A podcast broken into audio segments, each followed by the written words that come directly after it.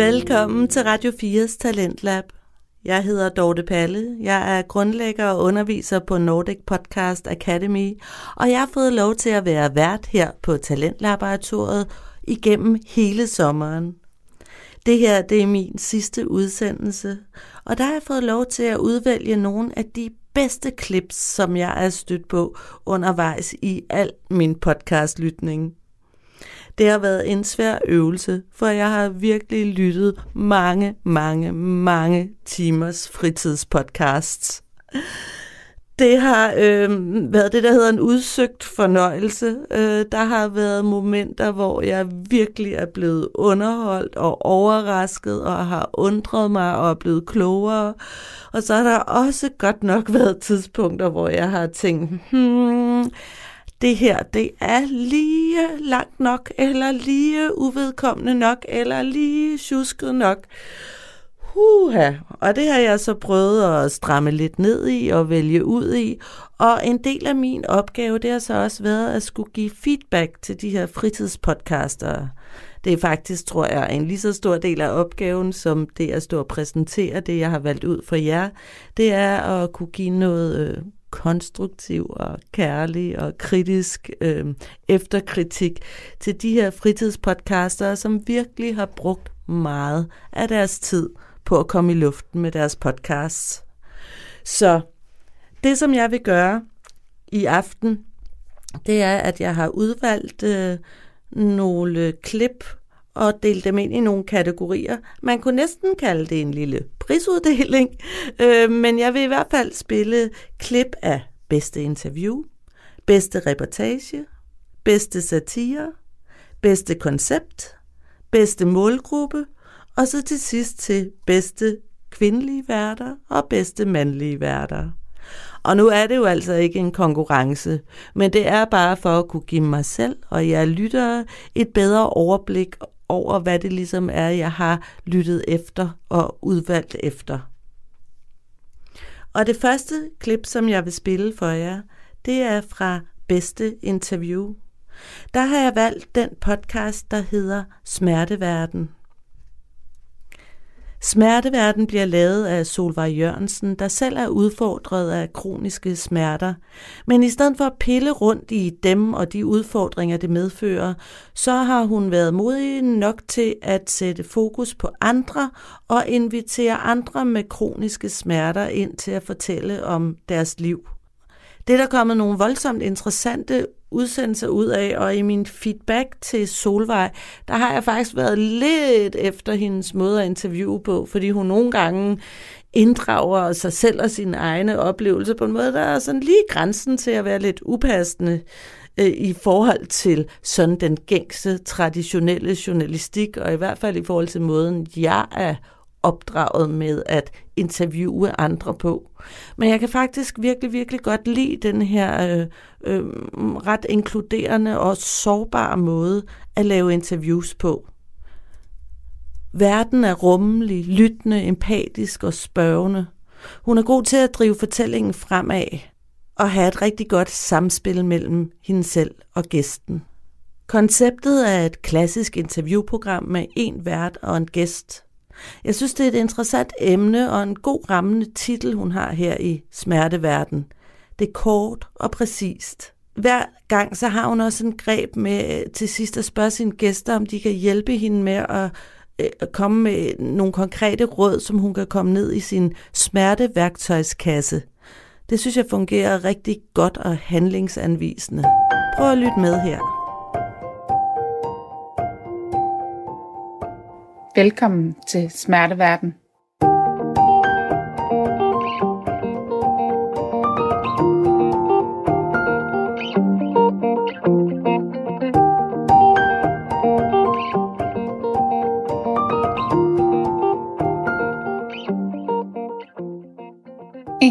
millioner danskere lever hver dag med kroniske smerter, og det er her denne podcast starter. Nemlig hos mig, jeg er din vært. Jeg hedder Solvej. Jeg er 36 år, og jeg lever med kroniske smerter. Mit formål med den her podcast er at nå ud til dig med kroniske smerter og dine pårørende, men også til dig, der ikke kender nogen med kroniske smerter. Jeg vil sammen med mine gæster forsøge at få både den personlige og faglige vinkel med.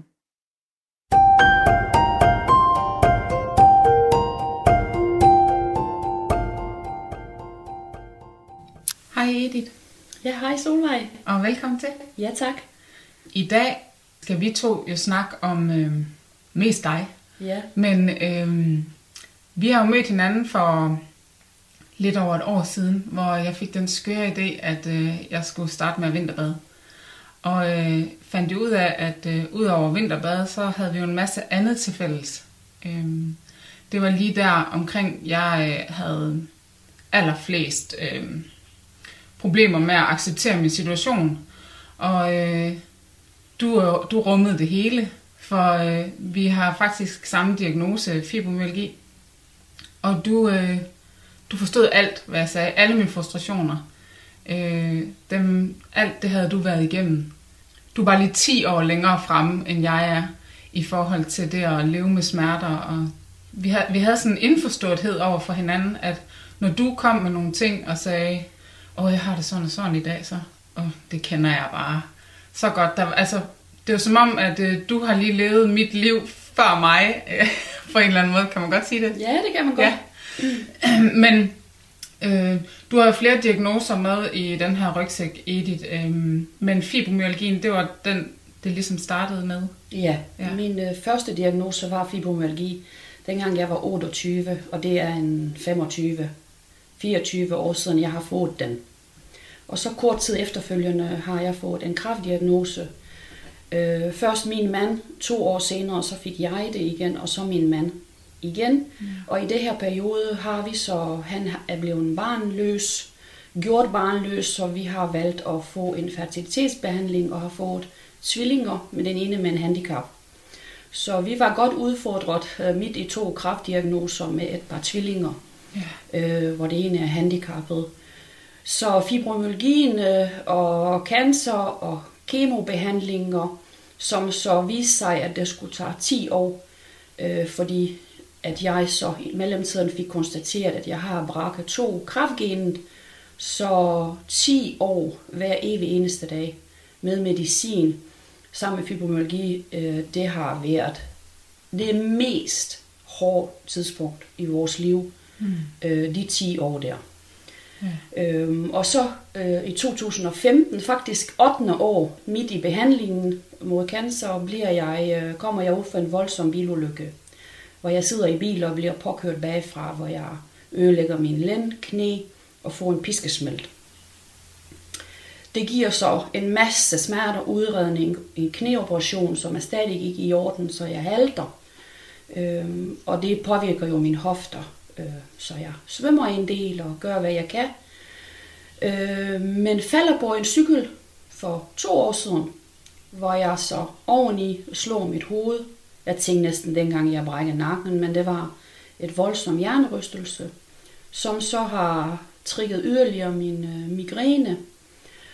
Og lidt tale og stress og alt det oveni. Jeg, jeg, jeg kunne ikke finde hovedet i, hvad var hvad, og det var egentlig også ligegyldigt, fordi jeg havde det ikke godt. Nej. Øh, og det handler ikke om, hvor dårligt jeg har det, det handler om, hvordan jeg kan få det bedre. Ja. Så det har, været, det har simpelthen været din drivkraft hele vejen i det her. Hele vejen, ja. Hele vejen. Det, det, det eneste faktisk, det var, at en af vores øh, tvillinger er handicappet, og jeg tænkte hele tiden på, det må være en mening, at jeg har fået et, sådan et dreng, der kræver en mor, ikke bare første 18 år, men han kræver et mor til hele hans tid. Og det, det, det bildte jeg mig selv ind, at det var min fribillet. Det var tegnet. Jeg tænkte, det må være noget mening med det her. Og jeg tænkte, det er fint, jeg tager alt. Og jeg endda kaldt mit liv trillende kiste. Og den skulle have fire hjul. Og jeg tænkte, hvis den så triller, så er jeg ikke begravet. Så er jeg levende i en kiste. Men så er jeg her. Kan give en kram, kan give omsorg. Jeg skal bare være der. Jeg behøver ikke at løbe og rejse. Vi kunne ikke rejse. Vi kunne ikke rejse nogensinde. Vi har rejst én gang i 2018. Fordi jeg må ikke komme ud i sol. Min mand måtte ikke komme ud i sol. Vi har begge øh, fået øh, på grund af behandling og stråler. Så vi skulle jo være hjem, og det er jo så begrænset, når vi begge var syge, og de to små børn havde brug for forældre. Mm. Hvordan kommer man igennem? Og det, det, det er sådan noget, der har været med til at præge mit syn for at kravle op øh, af et hul, hvor jeg tænkte, hvis jeg ikke ser mulighederne, så er jeg øh, nyttesløs. Ja. Jeg skulle finde nogle muligheder i det liv, jeg har fået. Også det der, som du sagde med, øh, da vi talte lige her før, øh, med at hvis du ikke havde haft din familie, altså øh, at de er din styrke simpelthen. Ja, fordi øh, jeg er opvokset med en mor og en far, som også døde af kræft, som hvor jeg var barn, og jeg var tilskuer til et familie, hvor det var kærlighed, men det har været mange øh, søvnløse nætter, og jeg var bange for, at jeg skulle miste min mor. Mm. Hun har også haft kraft, så vi har, øh, det er mange ting i, med i bagagen som barn. Og jeg var så ops på, at det jeg skulle give videre, det var kærlighed, det var stabilitet, det var mod på livet, det var det, der var det vigtigste. Det er ligegyldigt, om jeg sidder i en kørestol eller ligger i en seng. Jeg har to arme, jeg kan give kærlighed, jeg kan rose mine børn, jeg kan sige, hvor er I gode? Og det, det, det holdt mig. Jeg tænkte, så længe jeg kan give det, det må være det, det byggesten for den næste generation, mine børn. Mm. Det er det, jeg kunne give dem. Det var drivkraften. Det var drivkraften. Mm.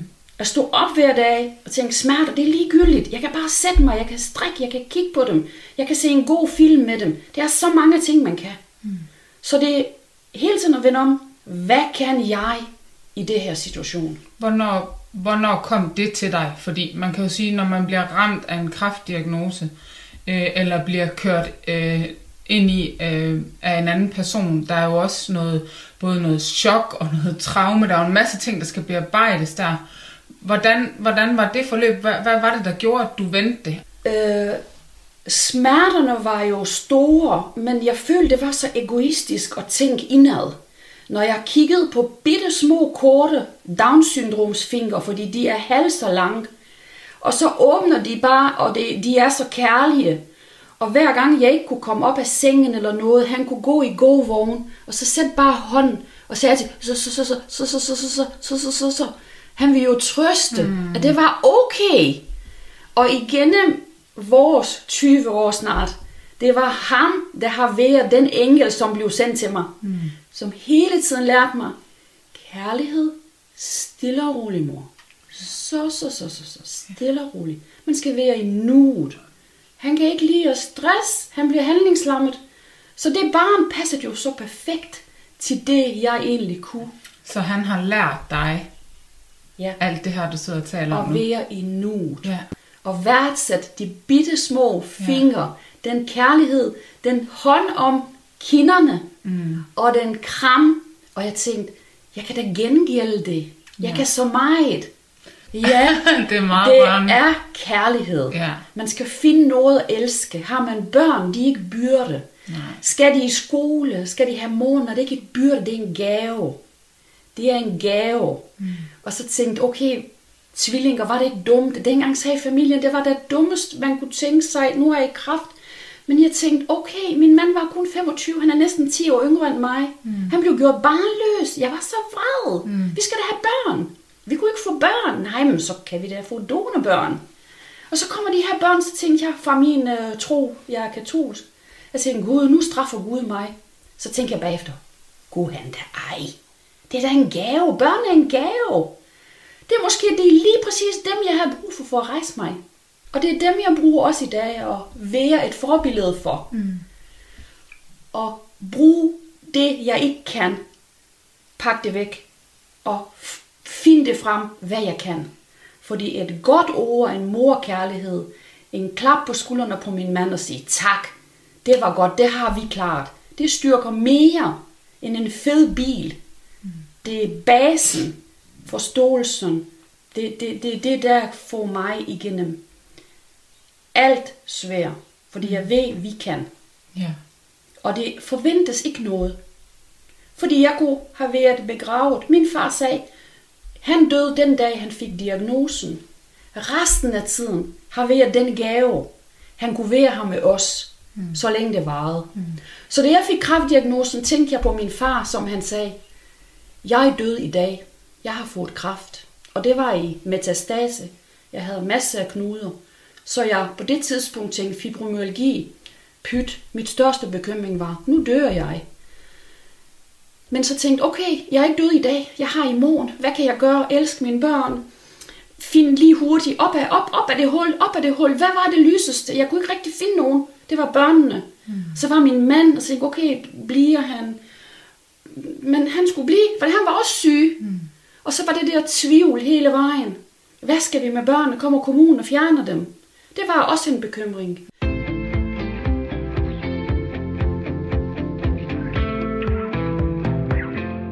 Det var et klip fra podcasten Smerteverden, som jeg havde valgt ud for at repræsentere det gode interview.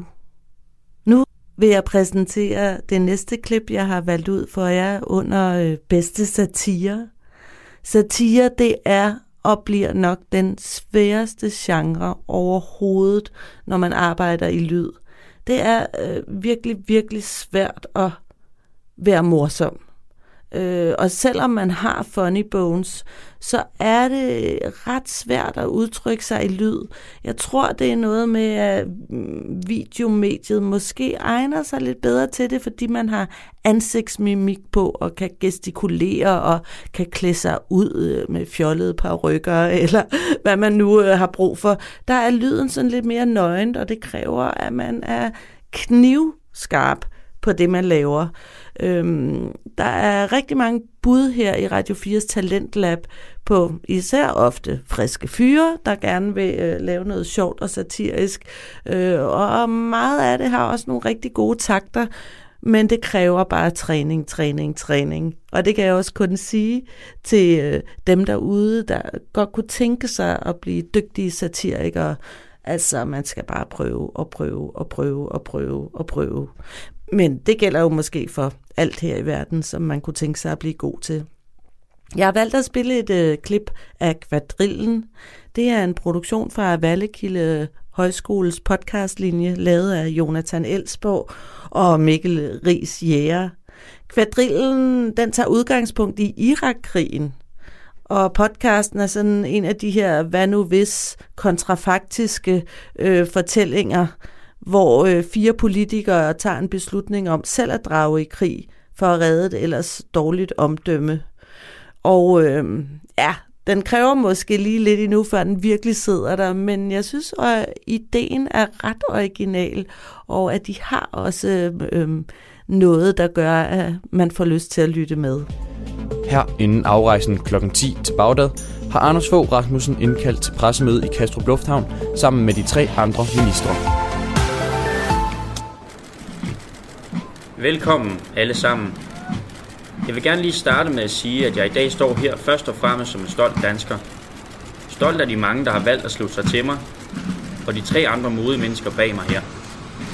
Denne missions alfa og omega er at befri de mange undertrykte mennesker, der lige nu er fanget i tyranni og uden basale menneskerettigheder. Og ikke mindst om at fratage de masseudlæggende våben, som Saddam Hussein besidder. De er og bliver en trussel imod vores frie verden. Det er dermed vores pligt at answer the call to arms og pålægge os selv det ansvar. I har som danskere ingen grund til bekymring, for I vil naturligvis blive efterladt i gode hænder. Med et velkendt ansigt, som I nok ved, Bent Benson. Så fra det sekund, jeg sætter mine ben i det fly, så er jeg ikke længere siddende statsminister af Danmark. Så er der kun én ting at sige, We will answer the call. Nogle spørgsmål? Ja, øh, hvordan er I overhovedet kvalificeret til at gå i krig? Ja, jeg forstår godt spørgsmålet, eftersom I jo nok kan se på os, vi ikke ligner direkte killing machines. Men vi har igennem de sidste to og en halv måned været igennem et intenst fysisk og psykologisk træningsforløb i USA, der har gjort os alle klar til at løfte den opgave, der står foran os. Det kunne godt virke som en meget forhastet beslutning. Er I sikre på, at det er den rigtige? Jeg må erklære, at det sagtens kan virke som en beslutning, der kommer ud af det blå. Men jeg må indrømme, at jeg personligt selv har haft lysten til at stå op for det, jeg tror på siden 9-11. For der er intet vigtigere end freedom, Ligesom vi er så heldige og privilegerede at have her i den vestlige del af verden. Har krigen noget med Iraks olieressourcer at gøre? Nej, det er en påstand, som jeg blankt må afvise.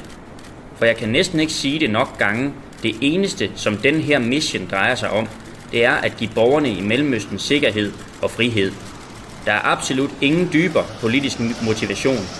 Og jeg må faktisk sige, at det gør mig en smule sur og skuffet over, at du overhovedet kan finde på at stille sådan et spørgsmål. Så jeg tror faktisk, at vi alle har et fly, som vi skal nå, og så snakker vi ikke mere om det. We will answer the call. Tak, og på gensyn. Anders Fogh Rasmussen går ejet ned fra talerstolen og backstage sammen med de tre andre. Anders har sved drøbende ned fra sin pande, og han træsker bandene backstage. Der er nu 40 minutter til liftoff, og det er som om, at det begynder at gå op for dem, hvad de alle har sagt ja til. Hold kæft noget lort, var. Jeg har fandme ikke lavet andet end at svare på spørgsmål, siden vi kom hjem fra bootcamp. Fandeme, om jeg er færdig med det. Jeg glæder mig næsten helt til, vi skal afsted. Det er lidt ferieagtigt. Ah, helt ferieagtigt er det vel ikke. Det er dybt seriøse sager, vi skal arbejde med, kære Anders. Og nu må du ikke blive sur, Anders, men jeg har faktisk været i korrespondence med mine kontakter i forsvaret, som har vurderet, at jeg skal forfremmes til officer, hvilket rent faktisk betyder, at jeg nu vil være din overordnede sergeant Det Fogh. har du kraft med ikke gjort, Pia. Der ringer jeg sgu da bare til Svend Åge, den svedende forsvarsminister, og får mig gjort til, til, øh, til oversergeant. Og så kan jeg love dig for, at det kommer til at havle ned over dig, Pia.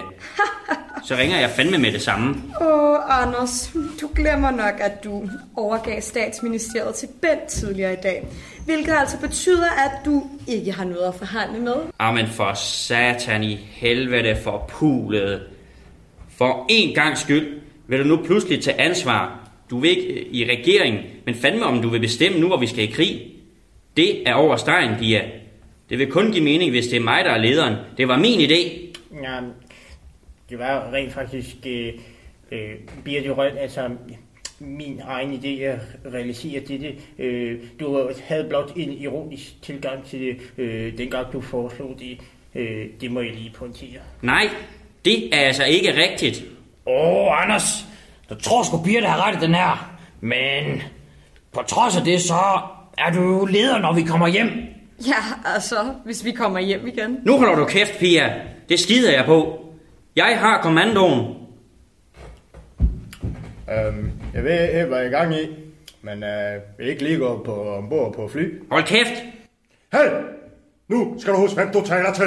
Du er ikke længere på Christiansborg, sammen med dine fine venner i fin jakkesæt og fint tøj. Du vil tiltale Kim her som major Busk og mig som oversergeant Skov. Er det forstået?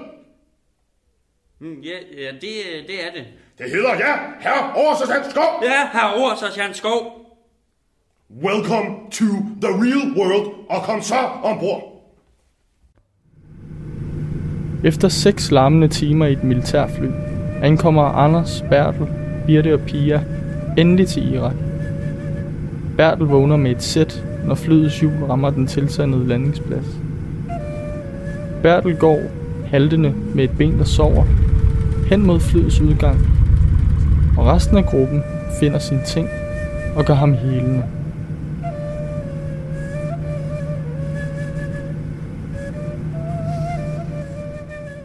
Ah, kan I dufte? Frisk luft. Prøv en gang at se der i horisonten. Flotte minaretter og gyldne tårne så høje, så de næsten rammer skyerne.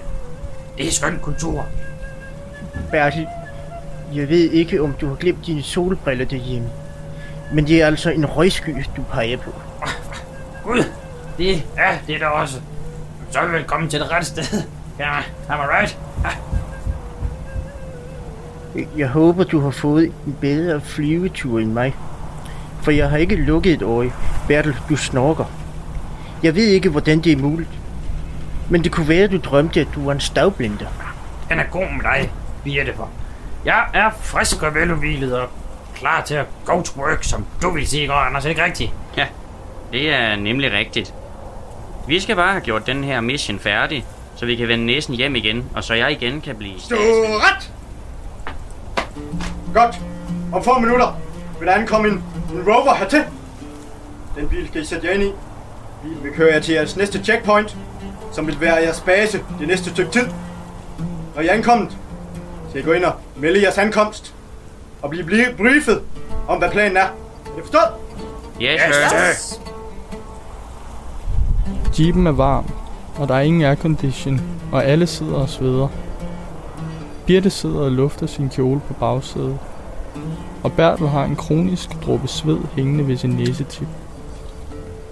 Den danske udstationeringspost ligger fire timer ude af Bagdad. Vejen dertil er svær, Jeg må være helt ærlig at sige, at jeg måske har taget fejl, da jeg sagde, at det bliver som en ferie.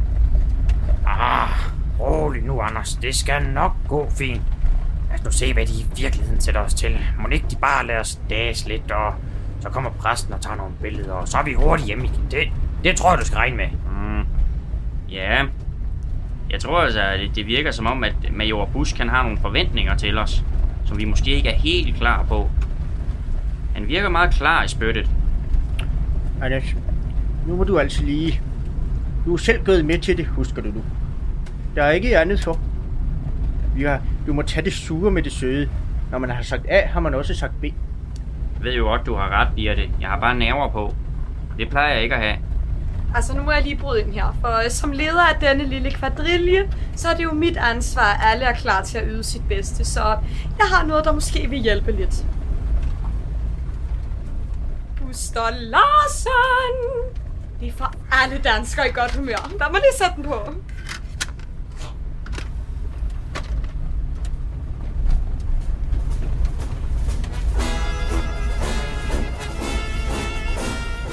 Hold! Nu stopper. Vi er i Irak. Lad os nyde det. Så lad os lige få et skud kultur nu, og lejligheden bør sig se nu bare her engang. Ja, se der. Jeg tror også godt, du vil kunne lide det, piger. Du skal bare lige lade det gro på dig. Uh. Bert, Ja. Bertel! Glem det, Bertel. Jeg nægter! Hvad? Nej! Bier! Bier for... Bier for nu noget udenlandsk kultur for en gang skyld. Nu skal du bare se. Den her. Ja, prøv, prøv lige at lade du... Nu skal du bare lige prøve at høre den i det mindste. Bertel, Bertel! For kongeriget Danmark, Bertel, høre. tag den ud! Den skal lige i gang. Den skal lige i gang. Den skal lige... Så, nu kommer den. Bertel, Bertel. Ja, jeg vil ikke være vidne til det. Tag den ud! Nej! Nu holder det. Ikke nok med, at du konstant er på nakken af mig derhjemme. Så kraft med os her. Jeg vil ikke finde mig i det. Jeg fandme, fandme ikke finde det i det. Ah, læn dig tilbage. Nyd det. Bertel, som øverst kommanderende beordrer jeg dig til at sætte dig ned, og du lytter til Buster Larsen. Det er en ordre! Så sæt den på, for sat. Så sæt den på.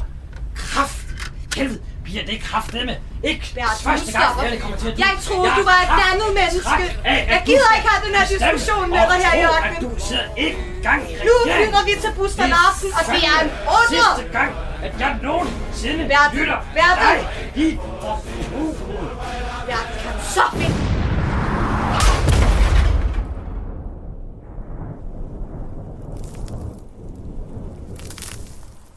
Bilen rammer en vejsidebombe og ruller rundt og rundt på grusvejen, som de kører på. De fire nyuddannede og uerfarne soldater bliver kastet rundt i bilen. Støvet virvles op, og det høje brag efterfølges hurtigt af komplet stillhed. Da støvet har lagt sig, kan man se bilen ligge på hovedet, og der kommer nogle lyde inden for bilen. Men de lever? Det var et klip fra Kvadrillen af Jonathan Elsborg og Mikkel Ries Jæger fra Vallekilde Højskoles podcastlinje.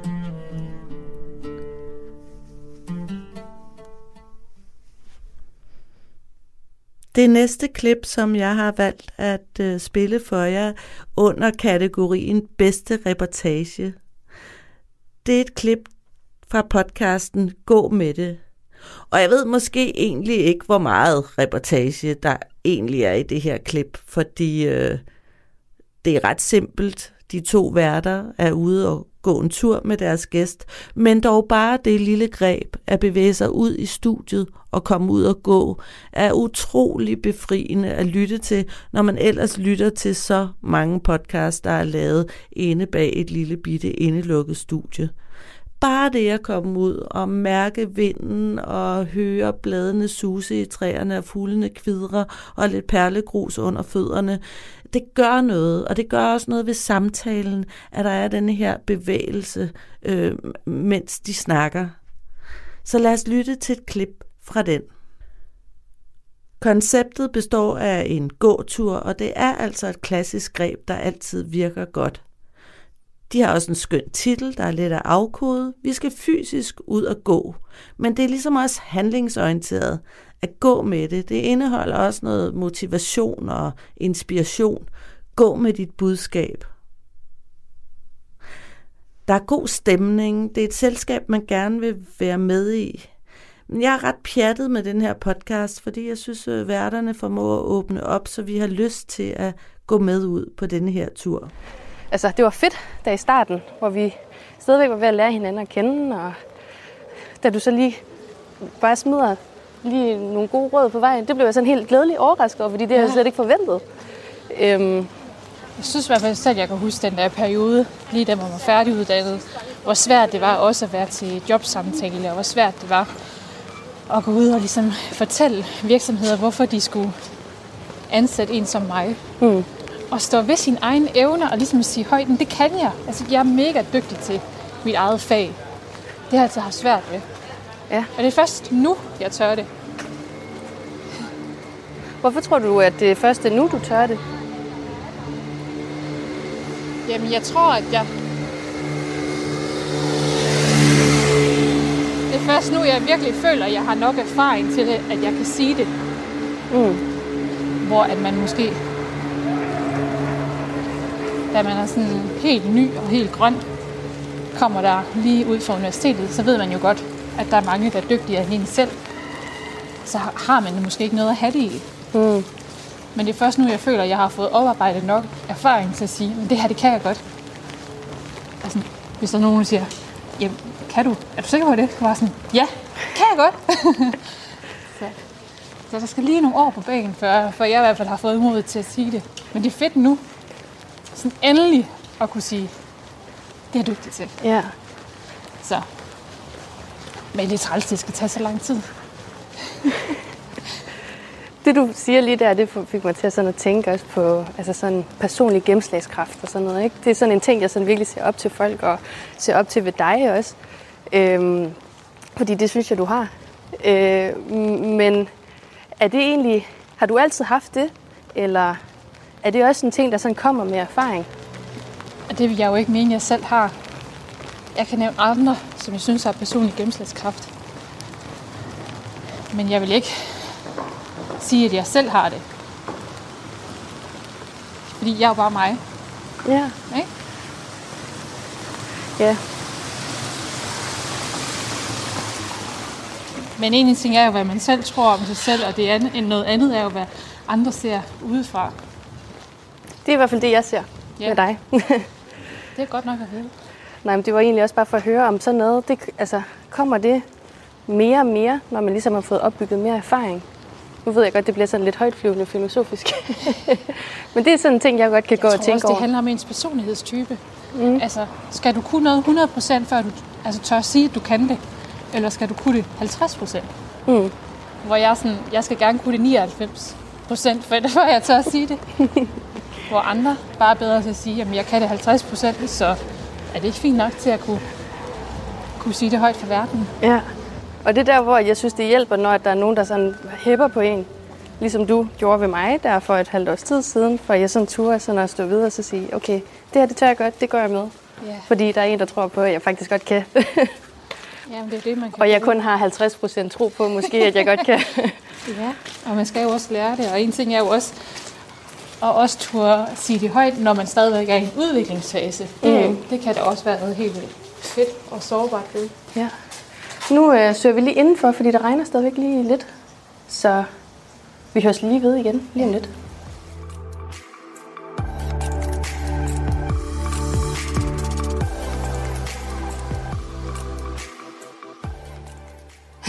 okay, nu kommer den i.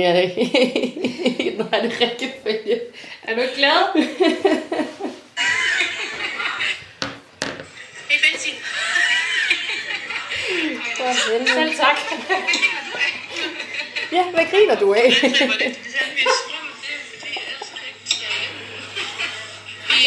Jeg gemmer nogle højdepunkt. Selvfølgelig har du det. Den er der kun i 24 timer.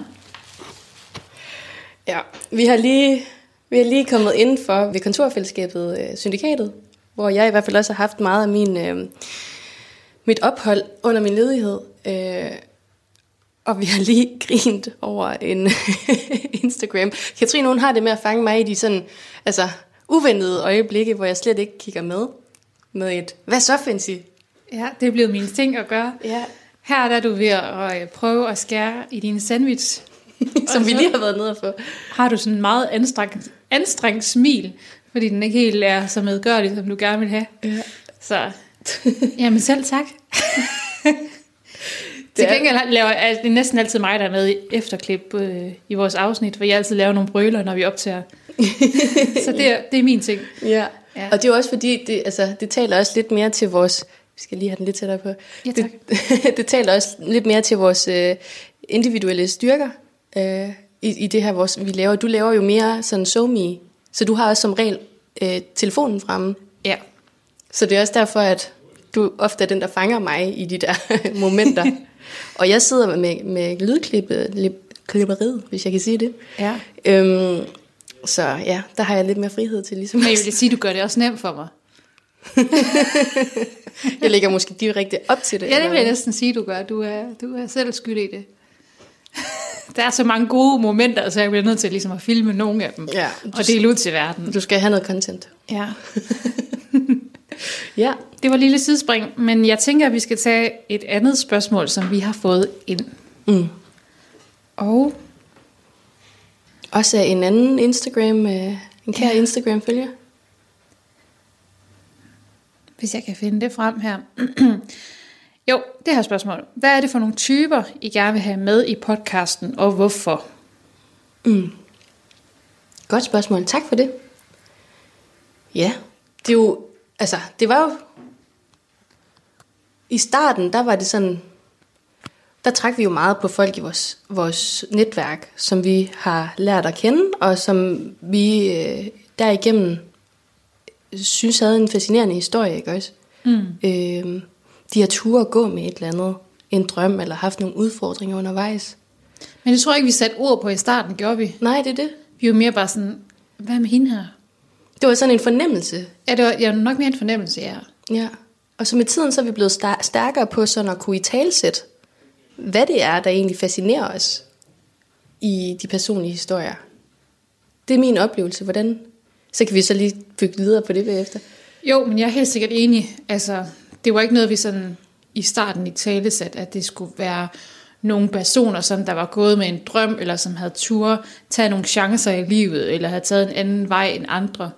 Men det giver bare god mening nu, når man kigger på de altså mennesker, vi har haft med i podcasten, at der er ligesom noget, der går igen i de historier, der bliver fortalt. Og det er jo meget det her med, at man tør at tage et valg og stå ved sig selv, så man går med sin drøm.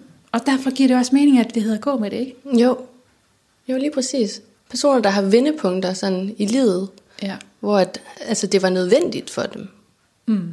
at træffe det, altså, et valg. Og så derudfra, så har de ligesom formet deres vej, som de så er gået hen af. Og noget af det sjove, vi sådan også har snakket om, det er jo det her med, at ofte for at du kan lave en drejning i dit liv, så skal der noget ekstra til, noget drastisk til. Ja. Altså enten så falder du på badeværelsesgulvet eller slår hovedet, eller så er du ude for et trafikuheld, eller du oplever at have stress, depression, angst. Det er også lidt vildt, at nogle gange, at det er sådan noget, der skal til, før du ligesom tager dit liv op. Til revidering. Ja. Ja. Så på den anden side af de oplevelser, som vores gæster har haft, så den øh, visdom, det ligesom har givet dem undervejs, altså sådan en helt ny øh, måde, de sådan ser livet på og værdsætter livet på, det er også det, som jeg sådan synes er super fascinerende ved, og inspirerende ved vores, vores gæster. Ja. Ja, for vi spørger jo også ofte til det her med, om, om de fortryder, at de har været ude for den her ulykke, eller har oplevet at være syg med stress, eller have angst. Og det er der jo ikke rigtig nogen, der fortryder, fordi det er med til at gøre dem stærkere, og det synes jeg også er meget øh, fascinerende egentlig. Mm. Så for at opsummere det spørgsmål, hvad er det for nogle typer, vi, vi har med i podcasten? Jamen, det er jo personer, som tør gå med sine drømme. Ja, og som har tur at bære på den her altså, udfordring, de har haft. Altså sådan faktisk omfavnet dem. Fordi ja. det har jo også gjort dem til den, de er. Ja, tak for det spørgsmål. Tusind tak. Skal vi tage det sidste? Ja, det synes jeg. Nu er vi ved det. Og jeg har gemt det forskellige steder, det var selvfølgelig rigtig fint. Her kommer det. Hvad er jeres drøm? For podcasten? Det står der ikke noget om. Mm, spændende. Så det må vi selv fortolke. Ja. Vil du starte, Fancy? Ja. Øhm, jamen altså, min, min drøm for podcasten. Lad os starte der. Det er jeg spændt på at høre. Men altså, nu har vi jo... Vi kommer jo begge to her fra Aalborg, Nordjylland, og vi har også haft en del øh, nordjyske gæster med. Men jeg kunne godt tænke mig at, at gå med det, øh, jo mere vi laver det, kan nå ud til flere øh, forskellige personer i landet. Fordi vi har jo alle sammen en, en god historie. Altså en historie, der er med til at gøre, den, gøre os til dem, vi er. Og der er mange mennesker derude, der, ja, som jeg tror på kan inspirere. Så jeg kunne godt tænke mig, at det blev sådan en, en, en landsdækkende podcast. Ja, vi har snakket om at lave sådan en podcast-tur. Mm. Og komme lidt bredere ud i landet. Der har selvfølgelig været lidt begrænsninger her også med corona, hvor vi ikke har kommet så meget ud, som vi egentlig gerne ville. Men vi har forsøgt, og vi har også nogle afsnit med, både fra Aarhus og Vejle og København. Silkeborg. Silkeborg. Så vi har været ude, men. Vi har jo også været lidt begrænset af altså, den tid, vi er i. Ja, lige præcis. Ja. Og den, jamen, den personlige drøm er jo også sådan at kunne, kunne give folk altså sådan taletid. Øhm, fordi jeg tror, jeg, jeg tror på, at vi alle sammen har et eller andet spændende at, sådan, at fortælle. Og det er jeg nysgerrig på at høre. Mm. Og lære af. Så ja. Det var, det var lidt min, min drøm. Hvad er din drøm for det ene og det andet?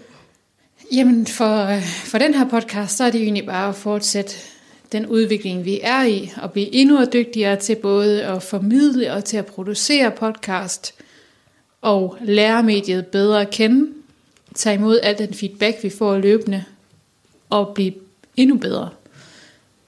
Det, øh, det ser jeg i hvert fald som en kæmpe styrke, at vi kan bruge tiden på at udvikle os. Og det er også det, vi skal lige, lige om lidt, når vi går på sommerferie. Det er, at vi skal finde ud af, om der er noget, vi kan finpudse, eller om der er noget, der skal gøres anderledes. Mm. Så det glæder mig til at sådan lidt dykke lidt nærmere ned i.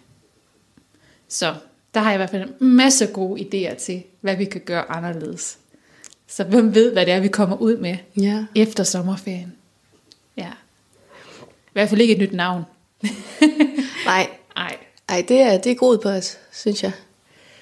Ja, men ellers så, jamen jeg drømmer jo bare om at gøre mere af det, som jeg er god til. Jeg, øh, jeg tror egentlig bare, at lige nu så går jeg bare med de muligheder, der viser sig for mig. Så jeg gør egentlig ikke så meget, men, men det, der så sker på min vej, det siger jeg ja til. Mm. Det synes jeg faktisk også bare er en inspiration i sig selv. Det kan være så svært, når at det sker for en. Altså det er ikke altid, at man sådan kan se, at det er en mulighed måske. Så det, at du sådan tør at omfavne det, der så kommer din vej, mm. det synes jeg ja, er fedt. Ja, det, det er i hvert fald den der tro på, at tingene nok skal komme til mig. Mm. Der, der er jeg lige nu. Så det, det er egentlig rart, fordi så giver det mig også ro. Jeg behøver ikke sådan at jagte noget. Det synes jeg, jeg har gjort i lang tid. Sådan, det skal, jeg skal have noget større, jeg skal have noget bedre, jeg skal have noget vildere. Men der hvor jeg er lige nu, der er jeg egentlig bare sådan rimelig godt tilfreds. Altså jeg synes, øh, vi har gang i noget mega fedt her, og jeg har et godt arbejde, vi lige flyttet, og ja, jamen, har nogle gode mennesker omkring mig, så det er jeg egentlig bare vildt taknemmelig for. Og så må vi se, hvad der sker. Dejligt. Det lyder til, at du er i balance. Jamen, det tror jeg. Og så skal jeg også lige skære ned på nogle ting. for at få lidt mere tid. Det, det drømmer jeg faktisk også om. Ja. Få skabt lidt et overblik. Ja, jeg har gang i mange ting, så jeg skal også finde ud af, hvad der er mest motiverende for mig at, at, at lave. Mm. For jeg har også to børn, jeg rigtig gerne vil, vil lave masse ting sammen med. Ja. ja. Så der skal være, det er det der med hele tiden at prioritere, hvad der er vigtigst for en. Mm. Og øh, det er de i hvert fald lige nu, fordi de stadigvæk er små. Ja. ja. Det forstår jeg godt. Jeg kommer lige i tanke om en anden ting, sådan i forhold til podcasten, hvad jeg drømmer om der også. Sig det højt. Jamen, at vi får opbygget, gå med det universet mere, altså få bygget et univers op, hvor vi sådan er hinandens epikor også. Altså, det er også en del af det her med, at, at vi formidler de her historier. Det er jo vores måde at, at, sådan at bidrage til, at vi, altså, du kan, du kan godt det, du sådan sætter dig for. Mm. Øhm, ja. Så, så ja, det... Jeg tænkte større end bare en podcast, altså Ja. skabe noget større omkring det. Ja. Ja. Det kunne nemlig være godt. Ja, og hvordan det ligesom kommer til at udforme sig, det ved jeg ikke helt endnu, men det er sådan den der følelse af, at det må gerne blive sådan et univers. Ja. Ja. Skal vi lade det blive det sidste ord? Det synes jeg, det skal. Ja. Vi sætter rigtig meget pris på, at du har tilbragt den her tid sammen med os, og har lyst til at lytte til os. Øhm, som altid, så kan du følge os på Instagram. Vi har også fået en Facebook nu. Vi vil blive så glade, hvis du har lyst til at give et par stjerner med på vejen, der hvor du kan, og følge os der, hvor du kan. Øhm, ja. Og så tror jeg lige, jeg vil sige her til sidst, at nu har vi jo sagt meget, at det er sæsonafslutning. Men det betyder jo ikke, at vi på den måde går på sommerferie, fordi vi skal jo ud og producere en masse afsnit. Det er det, vi skal bruge den her tid på. Og videreudvikle os. Så ja. vi kommer jo tilbage lige om lidt. Det gør vi. Så hvis du har en, øh, en historie, som falder ind for det, vi har snakket om, som du gerne vil dele med andre, så er du velkommen til at tage kontakt til os. Vi, som sagt, så er vi både på Instagram og Facebook, Facebook hvis jeg kan sige det ordentligt. Ja, skriv endelig til os. Vi har jo vores lille podcast-tur her om lidt, så vi kommer meget gerne forbi dig også, hvis du har en historie, vi kan formidle. Lige præcis. Tak fordi du har lyttet med. Vi lyttes ved. Det gør vi.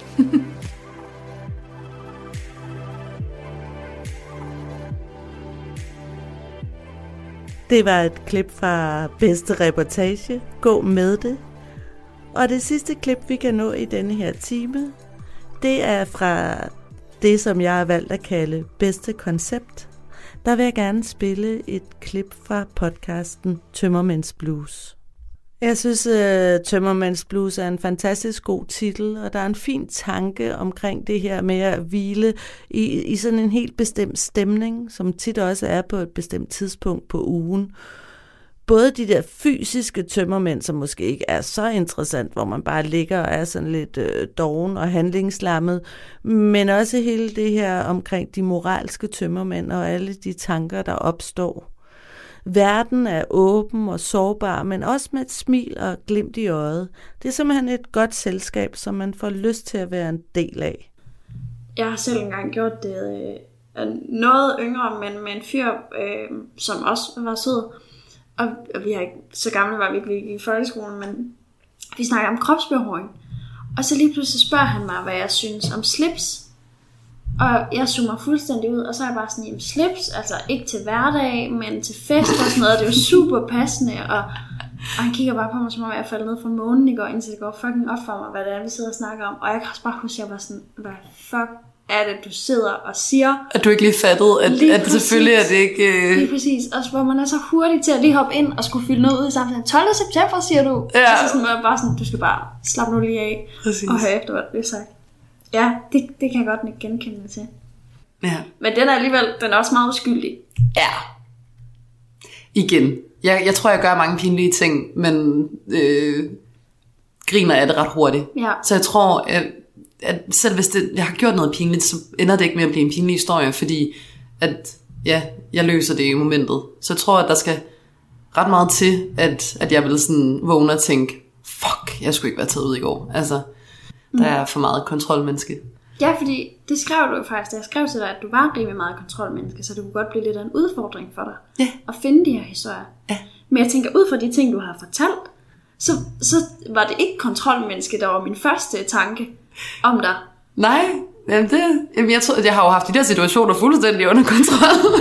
jeg har vidst lige præcis, hvordan de skulle ende. Øh, ja, men jeg tror kontrolmenneske på den måde, at ja, at hvis der så sker noget pinligt, så kan jeg sige, ja ja, men det var da meningen, eller sådan, altså jeg har, I got it under control. Så ja, på den måde er jeg kontrolmenneske. Det skal ikke gå derhen, hvor at jeg ligger i mit eget bræk. Det ville jeg synes var, var pinligt. Fordi så har jeg lige, så taber jeg antægt, så kan jeg jo ikke styre mig selv. Jeg skal altid, øh, skal altid vide, at sådan, she got it. Hun har styr på det.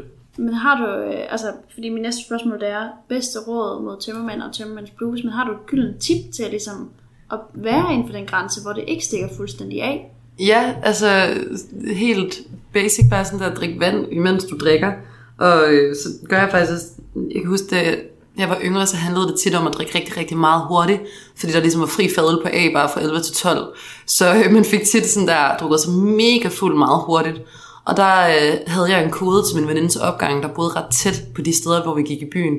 Og der var det også en fast del af min bytur, at jeg gik derhen ved et-tiden, og bare lige sad og kiggede på min telefon i 20 minutter.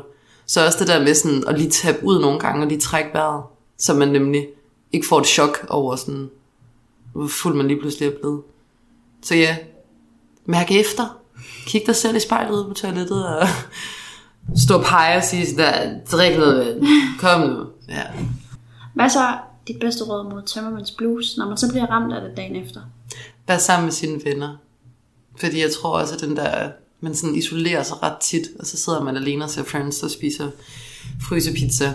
Men jeg synes altid, det er dejligt at, at sådan, også faktisk bare komme ud i den friske luft, men altså være sammen med nogle andre, gerne fra festen, men veninden skrev også lige til mig, om det ikke var en god idé at komme hjem med cola til hende. Så sådan, altså, være sammen med sine venner. Øh, og så husk på igen, det der med, sådan, du er ikke så fucking interessant. Altså, folk går ikke op i, hvad du har stået og sagt på den der altan om, om din nye sofa. Altså sådan, det har de glemt dagen efter. Så lad være med sådan at få det mega dårligt over at, at være for meget, eller have været pinlig, fordi alle er så langt op i røven på sig selv, at de lægger ikke mærke til, hvad man selv gør. Eller ja, hvad andre gør. Hvis du her afslutningsvis skal sige noget til dem, der ligger derhjemme og har det lidt dårligt nu, eventuelt hvis det er rigtig skidt, er i den der depressionslignende tilstand, som vi snakkede om i starten, hvad vil det så være? at snakke med nogen. Ikke komme til at, at låse sig inde. Og så øh, make a day out of it. Altså sådan, selvom man har tømmermænd, så prøv at, at, at, at lave noget. Altså gå en tur. Eller gå i biografen. Eller sådan noget. Jeg, jeg, jeg gør altid det, når jeg tømmer, men jeg ikke bestiller mad til døren, men går ned og henter det. Fordi så har jeg ligesom lavet noget den dag. Jeg tror, det er tit det der om søndagen, og så lige pludselig så klokken 8 om aftenen, og man har bare siddet i den samme position hele dagen. Det er også tit der, man bliver sådan lidt Mm. mm. dips. Får det sådan, wow, Blues. hvad er mit liv? så, øh, så kom ud af døren. Ikke sidde her og høre podcast. Eller jo, du Tag kan den tage, med. tage i ørerne, have aus, og øh, hente din mad selv. Yes. Jamen tak for din historie.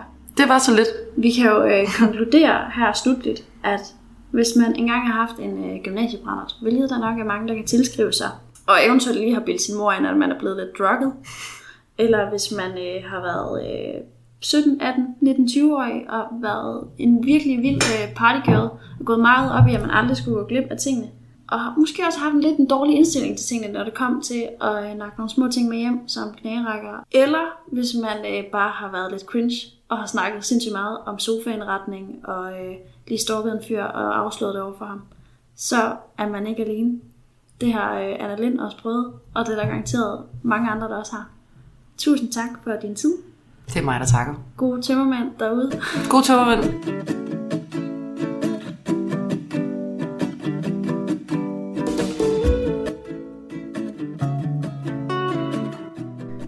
Vi skal høre flere klip fra nogle af de højdepunkter, jeg har lyttet til her i sommerens Talentlab.